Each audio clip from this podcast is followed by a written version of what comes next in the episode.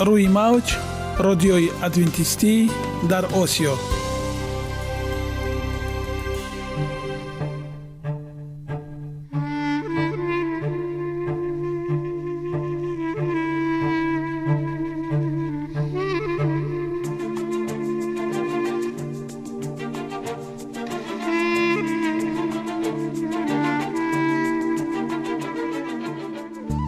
با عرض سلام به شما شنوندگان عزیز، برای سعادتمندی و خوشنودی شما آغازگر برنامه امروزمان می‌شویم.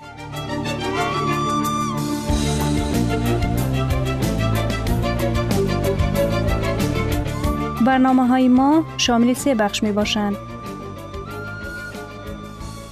بخش اول سلامتی، که در آن ما به شما طرز حیات سالم، جلوگیری از امراض و غذاهای سالم را پیشنهاد می‌نماییم.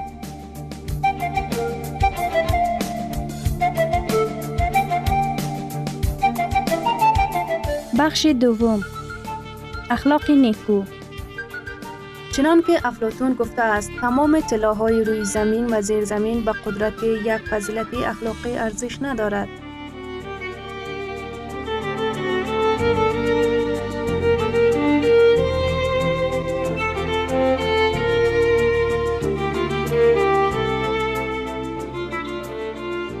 بخش سوم نور معرفت، رازهای نهانی نبوت‌ها در کتاب مقدس.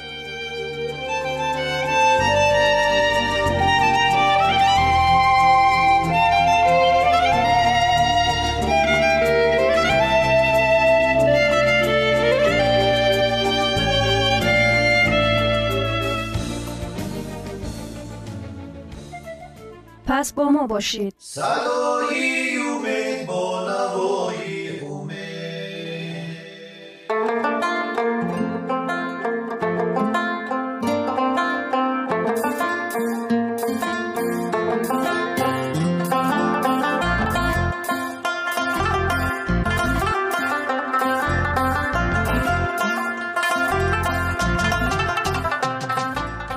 دلیل ها از عالم نباتات.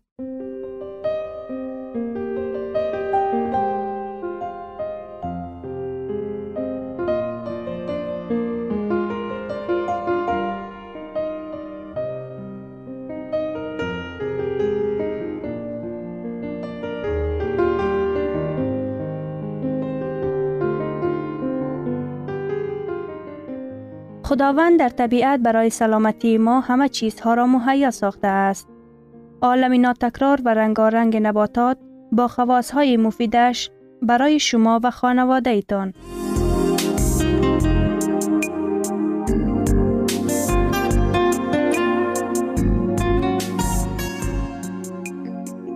اگر شما خواهان این باشید که بدنتان فعالیت خوب داشته باشد، پس آن را با غذای سالم تامین نمایید.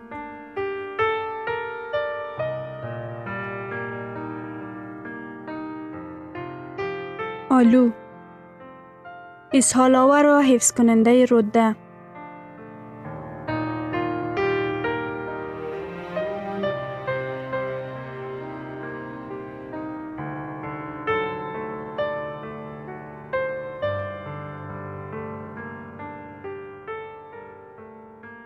خاصیت‌ها و نشاندادها.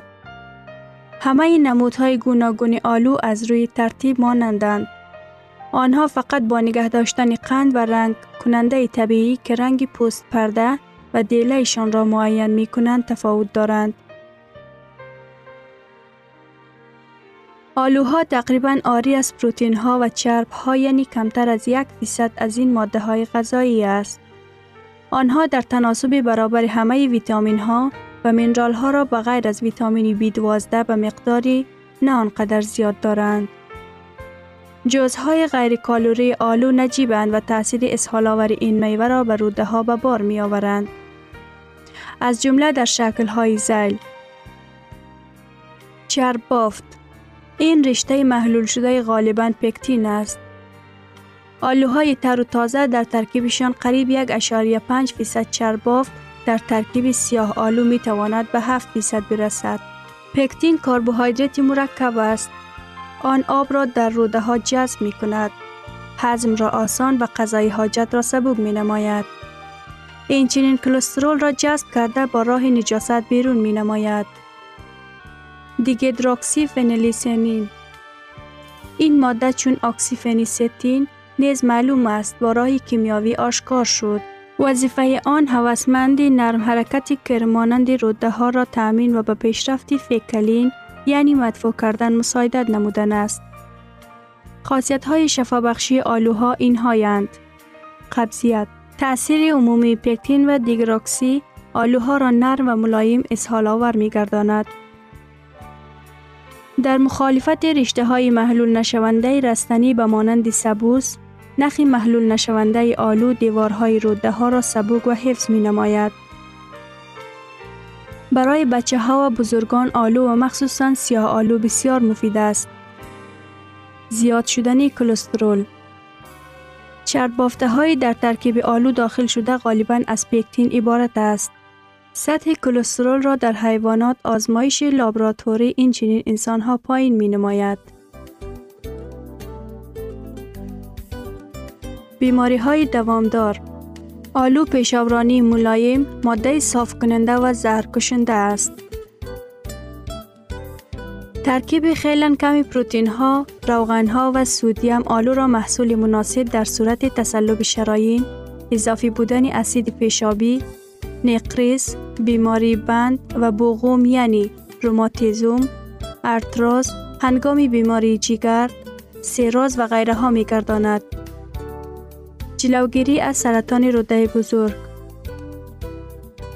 از لحاظ علمی ثابت شده است که چرباف در محصولات‌های معین از سرطان روده بزرگ محافظت می‌کند. از این خاطر استفاده دائمی آلو یا سیاه آلو پیشگیری مناسب و دردمندان مایل سرطان روده بزرگ با سبب ژنتیکی یا از طرز استعمال ناکفایتی چرباف و قبضیت دوامدار می‌باشد. می توان تأثیر اسهال آوری آلو را زیاد نمود. شب آن را تر نموده صبح وقت صبحانه خوردن استعمال کرد. برای فایده بیشتر آبی در آن سیاه آلو تر نگه داشته را نوشیدن عینی مدعا است. آماده کردن و استفاده آن به شکلی تازه، باید آلوهای رسیده را خورد که معده آنها را خوب هضم می کند. سیاه آلو آنها را می توان بدون فعالیت پیشکی تناول کرد یا ممکن است شب در نمی نگه داشت. حصه مقرر آن از 6 تا 12 دانه است و خوبتر از همه در وقت سحر. در ترکیب طعام مختلف، آلو و سیاه آلو در بسیاری طعام‌های با لذت، نوشابه‌ها و جوس‌ها استفاده می شوند. آنها تأثیر اسهال آور می رسانند. در طعام‌های ملی نیز آلو نقشی لذت بخش دارد، مخصوصاً در طعام بهاری، کشکه و کوچه.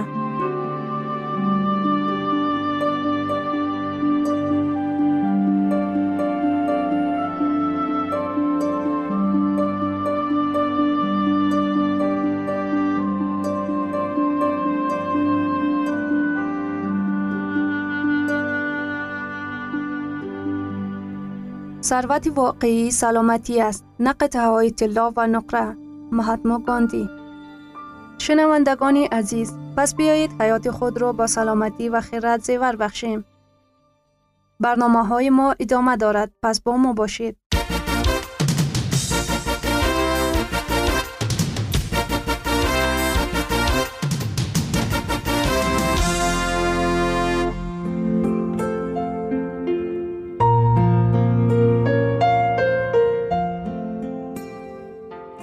بخش دوم، اخلاق نیکو. چنان که افلاطون گفته است، تمام طلاهای روی زمین و زیر زمین به قدرت یک فضیلت اخلاقی ارزش ندارد.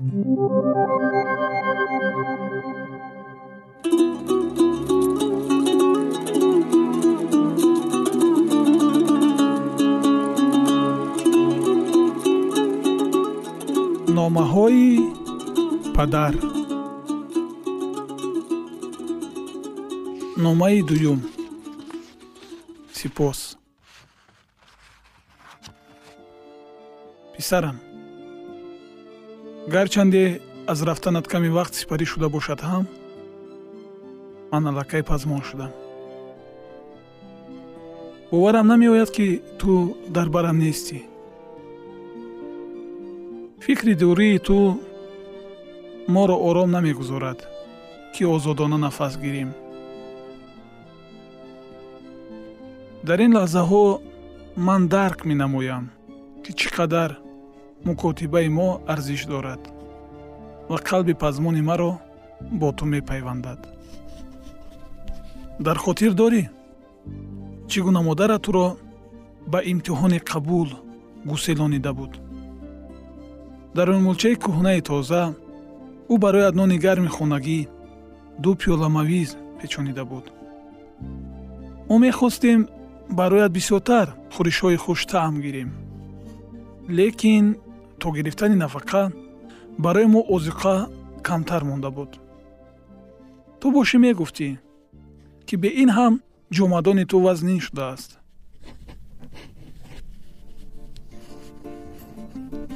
اینک حاصل نو هم جمع‌آوری کردیم.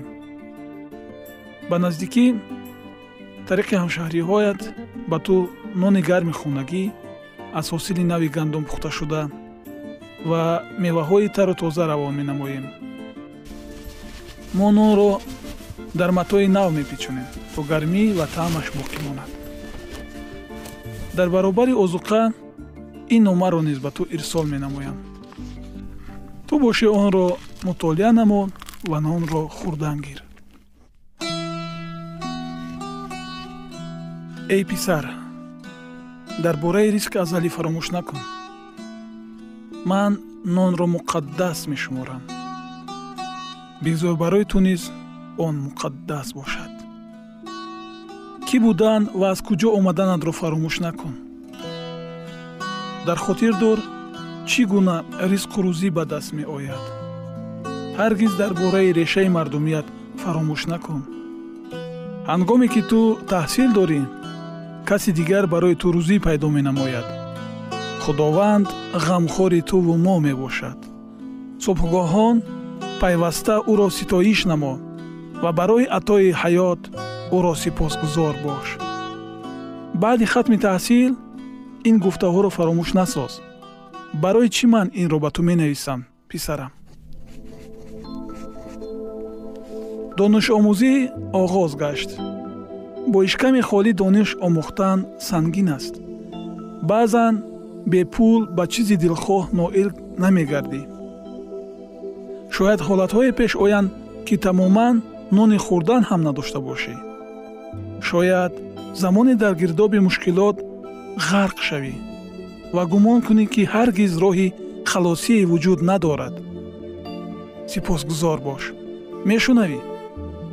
همیشه با منتداری همه چیز را قبول نما. در چنین لحظه ها میفهمی که رزق و روزی مقدس است. لیکن بیش از پیش این را باید دانی که نه تنها با نان آدمی زنده است. من میخواهم که تو همیشه سپاسگزار باشی، چون که در آن برتری وجود دارد. من به تو میفهمانم که این چقدر نکوست. برای همه احسانهای در حیاتت رخ داده سپاسگزار باش و این عادت را در خود رشد نما. هر شام پیش از خواب آن خوبی‌هایی را که در دوام روز به تو رخ داده بود به یاد آورده برای این احسان شکرانه خدا را به جا آر. از این هم بیشتر احسان خواهی یافت. مادامی که امروز از عطاهای پروردگار شکرگزار بودی.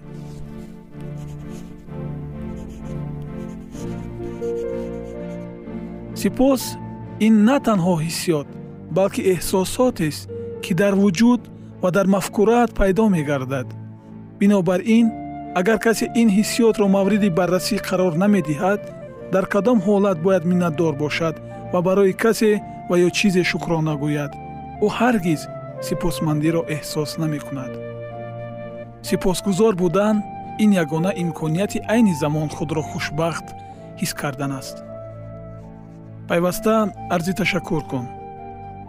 از خودپسندی دور باش، زیرا خودپرستی و شکرگزاری مخالف یکدیگرند. در روابط با نزدیکان خویش سپاسگزار بودن را فراموش نساز و به یگان شرمگینی پیوسته شکرانه ایشان را به جا آر. این برای شاکر و سپاسمند بودن مهم است. کمک به محتاجان این هم افاده منتدار بودن می باشد. شخصی که رفیقان زیاد دارد و نفران بسیار بهر کمک به نزد او می آیند و او را احترام می نمایند، چون این کس همیشه سپاسگزار است. با استادان خود تشکر گوی. طالب علم بهترین همیشه از استادان خویش منتدار است، چون که ایشان با او بایگری روانی و عقلانی می دهند. نفری را برای خریدن ماشین نو پول کمی می کند. دیگری از پای محروم گشته است. نفری از نبودن پشم قیمتبها در لباسش می نالد. دیگری نان خوردن هم ندارد. نفری از ناقصی همدیگر فهمی اذیت می کشد. دیگری یتیم است. پیش از آنی که چیزی را از درگاه حق پرسان می‌شوی، به داده‌هایش شکرانه گوی. بگذار در حیاتت حس منتداری و قناعتمندی از ناامیدی‌ها برتری داشته باشند. بامدادان وقتی از خواب برمیخیزی چنین گوی: خداوندا، من خوشبختم که باز زنده‌ام. و قبل از خفتن خدا را برای روزی گذشته شکرانه گوی، زیرا که او به ما حیات می دهد. خداوند را برای حیات و زحمت‌هایش و اینچنین برای تو شکرانه می گویم. پدرت.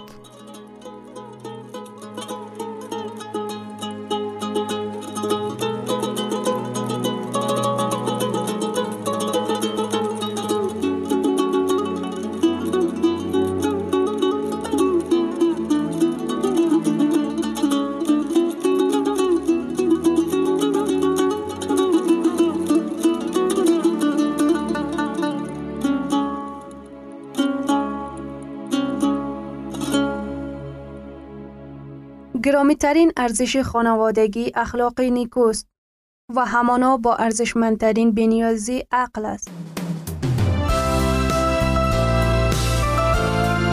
اینجا افغانستان، در موج رادیوی ادونتیستی آسیا. اینجا ما می توانیم برای خود از کلام خداوند حقیقت‌ها را دریابیم. با تعیین کردن حوادث آینده و افتتاح راه نجات در صفحه های کلام مقدس، حق تعالی ما را تنها نگذاشته است. ما شما را به آموزش این گنج بی‌بها دعوت می نماییم. اکنون با هم می شنویم که خداوند چیزی را به آدمان آشکار و تعیین کرده است.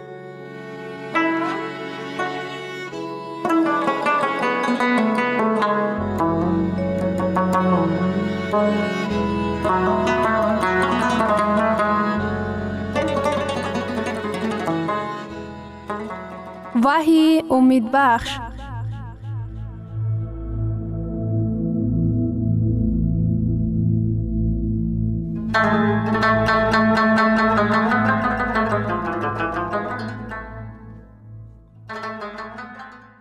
مژده خداوند برای زمانهای آخر ما را دعوت می نماید که از او بترسیم و از او اطاعت کنیم.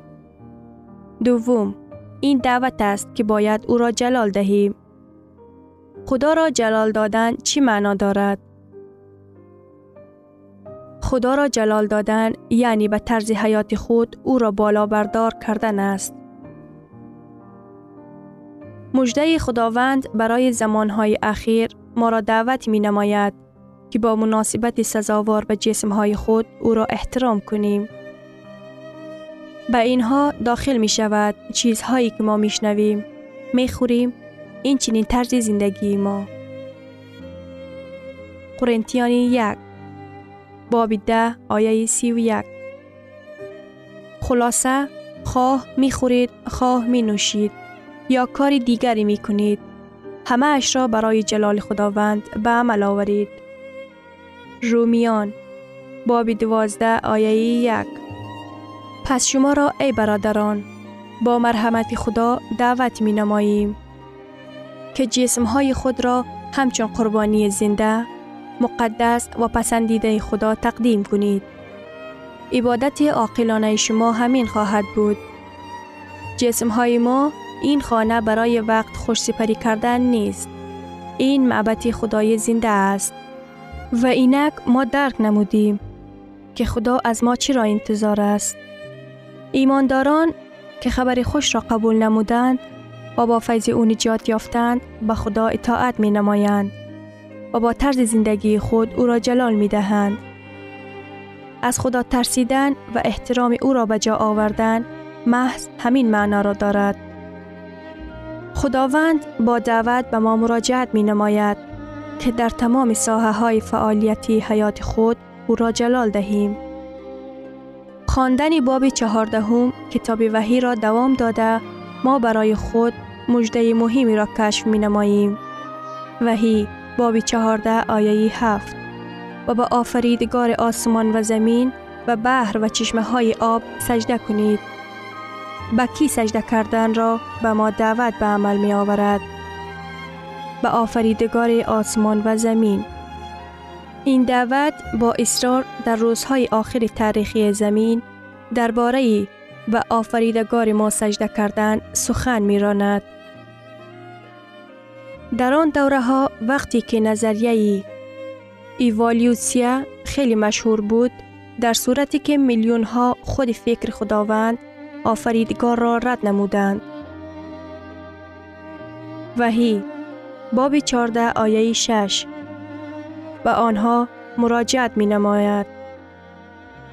به آفریدگار آسمان و زمین سجده برید. از اتم خردترین تا بزرگترین کهکشان تمام طبیعت ما را دعوت می کند که به آفریدگار و دوستدار ما سجده نماییم. دلیل آنکه ما را خداوند آفریده است زینه یکم سجده و او می باشد. وحی باب 4 آیه 11. ای خداوند خدای ما، تو سزاوار آن هستی که جلال، شوکت و قدرت بیابی، زیرا که تو همه چیز را آفریده و همه چیز طبق اراده تو وجود دارد و آفریده شده است. سجده کردن سوال اساسی است در مبارزه بزرگ بین نیکی و بدی. مهم آن است که ما به کی سجده می کنیم، به آفریدگار یا به حیوان وحشی؟ وحی ما را دعوت می نماید که مهر صداقت خدا را نه، بلکه مهر حیوان وحشی را. 3. به خداوند سجده نمایید. مژده کتاب وحی ما را دعوت می نماید که برای سجده به آفریدگار خود برگردیم. پس به شرف مژده فرشته یکم ما دانستیم که خداوند از ما چی را انتظار دارد. چون ایمانداران ما را ضرور است که به خدا اطاعت نماییم و در زندگی خود او را جلال دهیم. ما دانستیم که برای چی از ما چنین انتظاری قابل نگرانی است، زیرا که او آفریدگار ماست. او ما را آفریده است، بنابراین به صداقت ما سزاوار است. وحی باب 14 آیه 7. از خدا بترسید و او را جلال دهید، زیرا ساعت داوری او فرا رسیده است. مژده کتاب وحی برای آخر زمان نگفته است که ساعت داوری خدا در آینده به عمل جاری می شود. کتاب وحی ابراز می دارد که این ساعت پیشاپیش فرا رسیده است. گفتن ممکن است که ما در زمان داوری زندگی داریم. آیا ممکن است تصدیق نماییم که به نزدیکی وابسته به آن انتخابی که ما امروز می کنیم قسمت ابدی هر شخصی حل می شود؟ پیش از آمدن مسیح داوری آخرین معین خواهد کرد که از خدای ما مکافات می گیرد. وحی این کتابی است که در خصوص انتخاب با عاقبت‌های ابدی وحی باب 22 آیه 12 اینک به زودی می آیم و مکافات من با من است تا که هر کس را موافق عملش سزا و جزا دهم. اگر عیسی آمده به هر کسی پاداش او را دهد، آنگاه قبل از این حادثه باید داوری به وقوع آید تا که قرار کند که سزاوار این مکافات کی می گردد. وحی باب 16 آیه 7 آری، ای خداوند، خدای قادر مطلق، داوری های تو حق است و راست. خداوند هیچ گاهی خطا نمی کند. داوری های زمینی می توانند که خطایی صادر نمایند. داوری های زمینی می توانند خطا کنند. محکمه های داوری های زمینی می توانند خطایی صادر نمایند. اما خداوند هرگز خطا نمی کند. همه حکمنامه های او حق است و راست. کتاب وحی بیان می نماید که هر کسی در زمین اقامت کننده تا آمدن مسیح نسبت او برای خود قرار قطعی قبول می کند. وحی باب 22 آیه 11 بگذار ظالم باز ظلم و ظلم کند و پلید باز خود را پلید سازد و عادل باز عدالت ورزد و مقدس خود را تقدیس نماید. وحی مسیح امروز به ما مراجعت می نماید. او تو را می خواهد نجات دهد. او تو را در سلطنت خود می خواهد ببیند.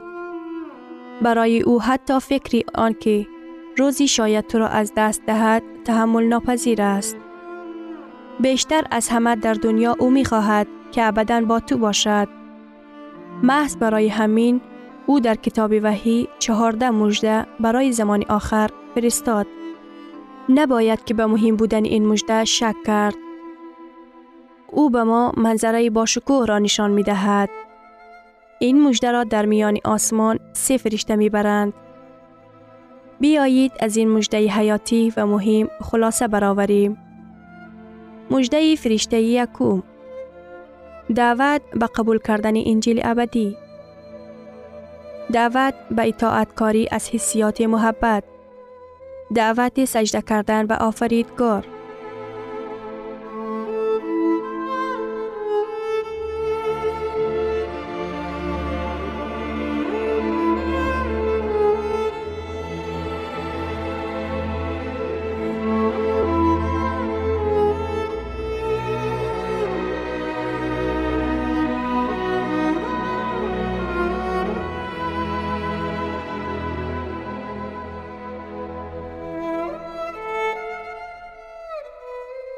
شنوندگان عزیز، در لحظات آخری برنامه قرار داریم. برای شما از بارگاه منان، صحتمندی و تندرستی، اخلاق نیکو، نور و معرفت الهی خواهانیم. تا برنامه دیگر شما را به الله پاک می‌سپاریم.